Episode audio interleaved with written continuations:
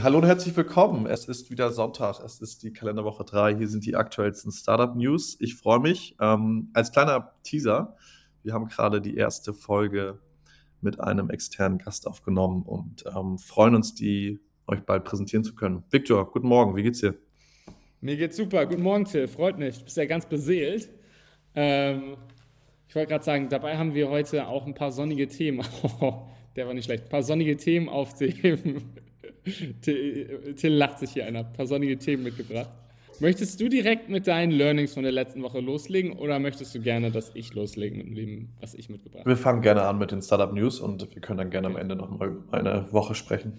Also, was fand ich diese Woche super spannend? Das erste war, dass ähm, NPAL announced hat, dass sie 900 Millionen Euro Umsatz gemacht haben letztes Jahr und dabei profitabel waren. Und ähm, das finde ich in so, also finde ich aus zwei Gründen spannend. Zum einen den Aspekt, dass sie sagen, sie, sie, sind profitabel. Das ist natürlich die Frage, was wird da rein oder rausgerechnet? Ähm, aber grundsätzlich würde ich mal behaupten, dass bei einer Firma von der Größe wahrscheinlich so eine Aussage relativ reliable ist. Ähm, und das zweite sind die 900 Millionen, weil ich finde, wenn man sich das mal überlegt, in the grand scheme of things gibt es jetzt nicht viele Firmen, auch nicht viele deutsche Firmen, die in so einem schnellen Zeitraum so groß wachsen, in so einem, ich sag mal, stark umkämpften Markt. Ne? Da gibt es 1,5, da gibt es NPAL, da gibt es auch super viele so Longterm, kleinen und mittelgroßen Playern und, ähm, sag ich mal, die ganzen ähm, so Solo-Solar-Installateure. Ja. Ähm, und deswegen finde ich das spannend. Ich weiß nicht, für die Leute, die nicht wissen, was Enpal macht. Enpal ist eine Firma, die sich im Großen und Ganzen ähm, darum kümmert, dass Solarpaneele äh, oben auf deinem Dach sind, du äh, Wallboxen installiert kriegst oder auch ähm, Wärmepumpen. Genau, also alles rund um ja, nachhaltiger Energie. Und ähm, die sind in den letzten Jahren ziemlich gewachsen. Da ist auch echt extrem viel Geld reingeflossen, auch von internationalen Investoren und sicherlich eines der erfolgreicheren deutschen äh, VC-Geschichten. Absolut. Ich glaube, die sind super explodiert. Ne? Die hatten, ich glaube, letztes Jahr im Herbst auch so ein bisschen schlechte Presse, wenn ich mich richtig daran ja. erinnere. Ich glaube, da gab es einen Artikel im Kapital. Ähm, kann ich mich jetzt nicht mehr ganz genau daran erinnern, aber so ein bisschen, ja, ich glaube, sehr pushy Geschäftsmethoden, intern viel Chaos. Kann ich persönlich jetzt nicht beurteilen. Ich habe da jetzt nicht ähm, selber gearbeitet, aber kann ich mir gut vorstellen. Damit sehr viel Geld im Spiel ist, viel Druck von Investoren, eine Firma auf Tausende von Mitarbeitenden hochskaliert wird, äh, mit richtig viel ähm, Druck und, und ähm, Erwartung dahinter, ist das ja, glaube ich, fast in Anführungszeichen leider. Ich glaube, bei Gründer ist ja am Ende auch ähm, normal, dass da viel nicht richtig funktioniert, Prozesse nicht funktionieren, ähm, vielleicht auch Kunden nicht die beste Erfahrung haben. Ähm, aber ja, 900 Millionen ist schon eine Ansage. Crazy.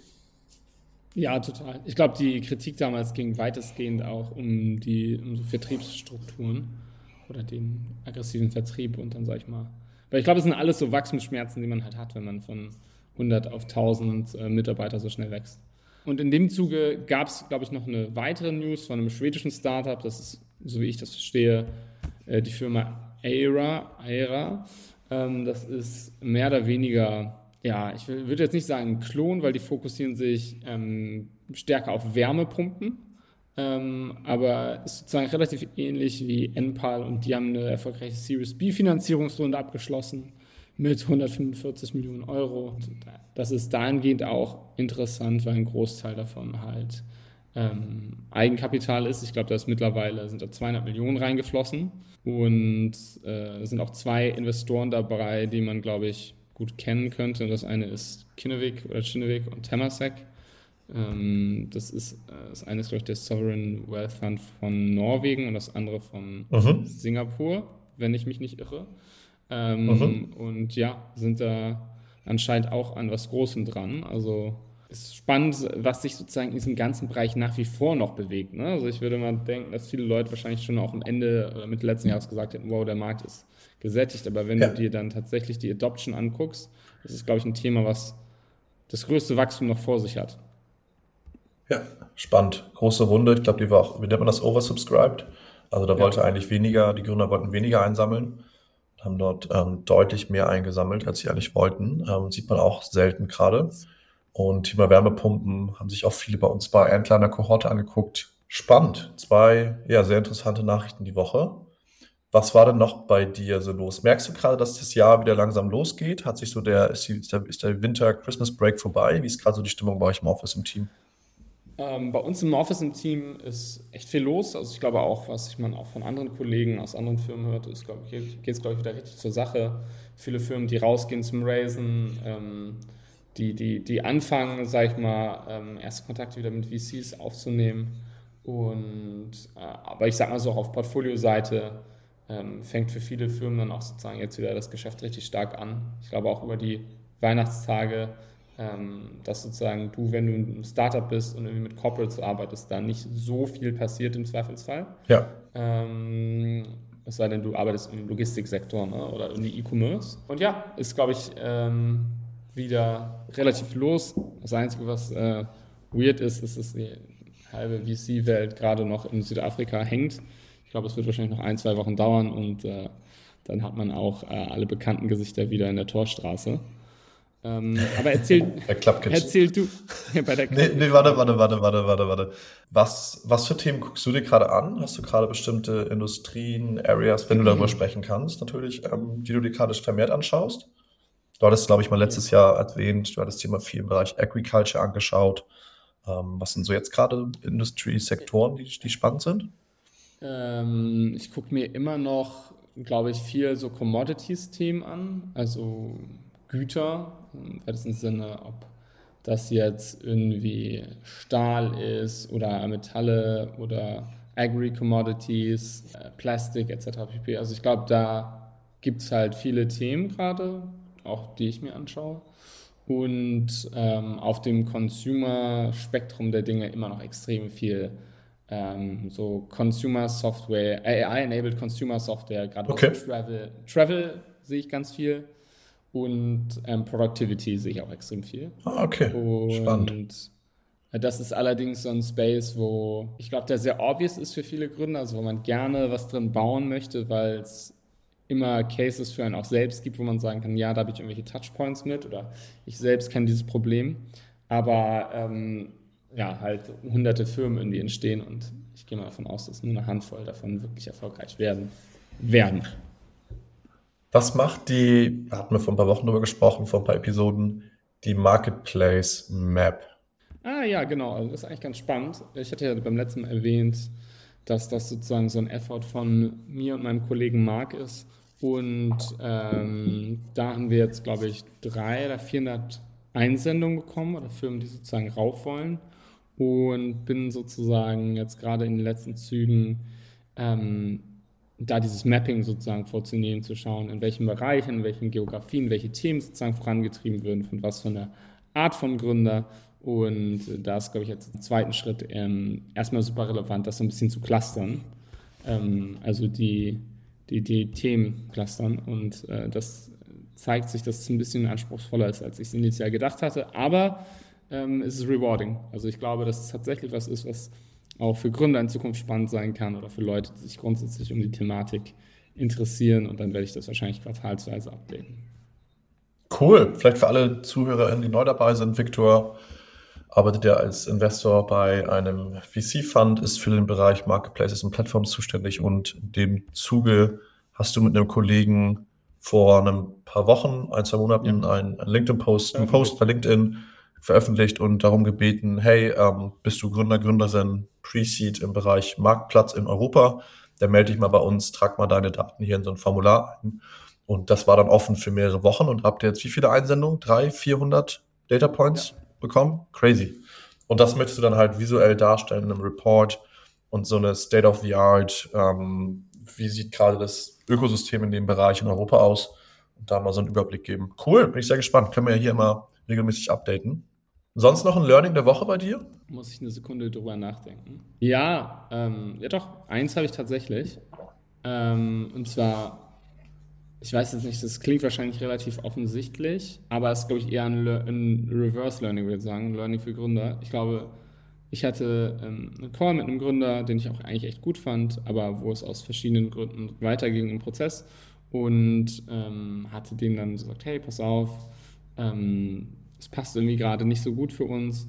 Ähm, wenn du noch Fragen hast, kannst du mir gerne auf WhatsApp schreiben, wie auch immer. Das mache ich tatsächlich sehr oft und die, die wenigsten Gründer melden sich, also wirklich vielleicht okay. handvoll bisher, ja. Und äh, der hat mir dann bei WhatsApp geschrieben und meinte so, ja, ähm, mega, das hat er noch nie nicht angeboten bekommen. Ähm, er wüsste nicht, also er meinte so, er wüsste gar nicht, warum mache ich das, warum, also was ist mein Mehrwert davon? Hat er mich direkt zwei, drei Sachen gefragt, wo ich ihm auch Intros machen konnte oder ein bisschen weiterhelfen konnte. Und hoffe ich, dass, ich habe da noch kein Feedback bekommen, aber ich sage mal, vielleicht an Denkanstöße geben konnte. Und er meinte so, ja, wow, das ist für ihn eigentlich ein spannendes Learning, dass man sozusagen manche Sachen vielleicht auch einfach nachfragen muss, ähm, weil man sie sonst nicht kriegt. Cool. Also eine persönliche Ebene mit Gründern anbieten, unabhängig davon, ob das jetzt klappt oder nicht im, im ersten ja. Schritt. Und anbieten, hey, ich kann dir helfen, Fragen stellen, ähm, auch ein bisschen informeller, muss nicht immer in einem Call sein oder per Company-E-Mail, sondern du kannst mal einfach bei WhatsApp irgendwie texten. Cool. Ja, macht total Sinn. Spannend, dass das nicht die meisten machen. War jetzt bei Entler tatsächlich von den Partnern so der, der Fundraising-Tipp war mal, hey, ähm, am besten in Person, ne, Kaffee trinken, persönliche Beziehungen, ja. ähm, sich mal wirklich physisch sehen und dann meinte der eine Partner, versucht immer die WhatsApp-Nummer von den, von den Investment, ne, von den VC-Leuten zu bekommen, ja.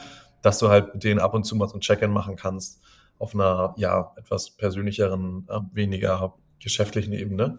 Sehr, sehr, sehr cool. Freut mich sehr. Cool. Und Till, hast du was Neues von den Freelancern? Wir haben ja letzte ja. Woche darüber gesprochen. oh Mann, ey. Es ist ja auch wirklich Building in Public, ne? Ähm, aber vielleicht hilft das ja den einen oder anderen. Ähm, ich habe letzte Woche erzählt, wir hatten einen Full-Stack-Engineer ähm, nicht eingestellt, sondern einen Freelancer und ähm, waren dort, hatten dort ein paar Probleme bei der Zusammenarbeit relativ schnell gemerkt.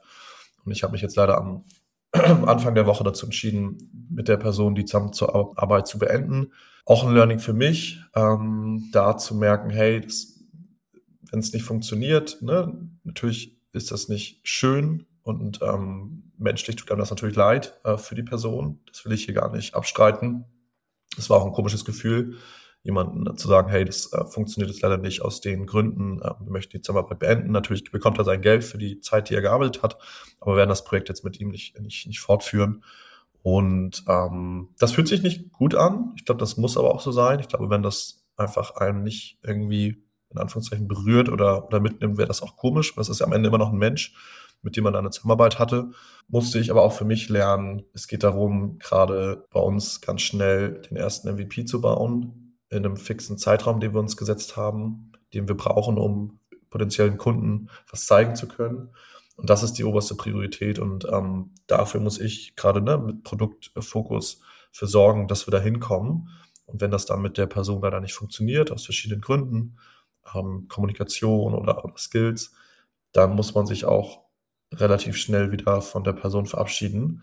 Ähm, ja, in den letzten Tagen habe ich jetzt dafür versucht, Ersatz zu finden und hoffe, dass das jetzt ähm, bisschen besser läuft. Ja, das war so mein Learning. Ähm, weil ich sonst so ein Mensch bin, vielleicht eher so ein bisschen gutmütiger oder zweite Chance und komm, wir versuchen das nochmal. Und ich hoffe, dass das jetzt hier nicht irgendwie super kalt klingt und ihr das versteht, was ich meine. Aber gerade bei einer Person, die jetzt vielleicht auch nicht fest angestellt ist, wo das wirklich im Anführungszeichen erstmal eine vorrangige Dienstleistung ist, die man da in Anspruch nimmt. Wenn du jetzt jemanden einstellst, kann man ja sagen, hey, die Person möchte ich noch entwickeln, die kann sich noch ne, verbessern, da können wir überlegen, was für Schritte können wir machen. Aber wenn du ganz klar sagst, hey, ich habe hier einen fixen Preis, den ich zahle pro Stunde oder pro Projekt für eine Dienstleistung, die ich mir einkaufe über einen Freelancer, geht es ja darum, dass du eine, einen Skill einkaufst, der ja. am besten diese Aufgabe für dich in einem gewissen Zeitraum lösen kann. Und das muss ich halt für mich auch sehen, hey Till, es geht dir gerade nicht darum, dass du die Person, dass du der hilfst, noch besser zu werden, sondern es geht darum, dass du dein Problem löst. Ja. Und das ist vielleicht in meinem ersten Instinkt erstmal unnatürlich. Ähm, aber am Ende war das jetzt so die Entscheidung. Genau. Aber es war die richtige Entscheidung, ich hatte das mit meinem Co-Founder auch besprochen vorher. Und es ist auch richtig, es fühlt sich aber nicht richtig an. Genau. Das war so ein Update von mir. Ansonsten ähm, sind wir gerade fleißig dabei zu bauen. Wir haben jetzt noch einen Backend-Engineer, der angefangen hat, der bei uns jetzt die einzelnen Services mit aufbaut auf AWS. Und ansonsten war die Woche recht ruhig. Ähm, es ist kalt in Berlin. Ich freue mich, wenn es langsam wieder heller wird. Und bin gerade so ein bisschen in meinem in meiner kleinen Welt und mache irgendwie ne, so ein bisschen Fokus gerade, dass wir da mal ein bisschen voranbekommen. Ähm, weil es ist jetzt schon auch schon wieder irgendwie die dritte Januarwoche, fast schon wieder Februar. Ich weiß nicht, was passiert ist die letzten Tage. Es geht gerade sehr schnell. Man ist also sehr in seinem Rhythmus. Das ist bei mir tatsächlich relativ ähnlich gewesen. Also ich habe auch äh, heute auf die Uhr geguckt und gedacht, wow, schon wieder der erste Monat des Jahres fast hin. Aber so soll es sein, wenn sich Dinge schnell bewegen. Voll. Ich glaube, da haben wir es heute, ne? Ja. Quick and dirty. Kurz und knapp. Kleines, ja. Kleine Update-Episode. Nächste Woche gibt es wieder mehr. Da haben wir auch mehr News. Diese Woche viel im Energy-Bereich passiert. Ähm, Victors Marketplace Map ähm, wächst und ähm, entsteht gerade bei mir einige Hiring-Updates. Und wir wünschen euch noch einen schönen Sonntag, ähm, einen guten Start in eine neue Woche. Und dann sehen wir uns nächste Woche. Freuen uns. Ciao, ciao. Ciao, ciao.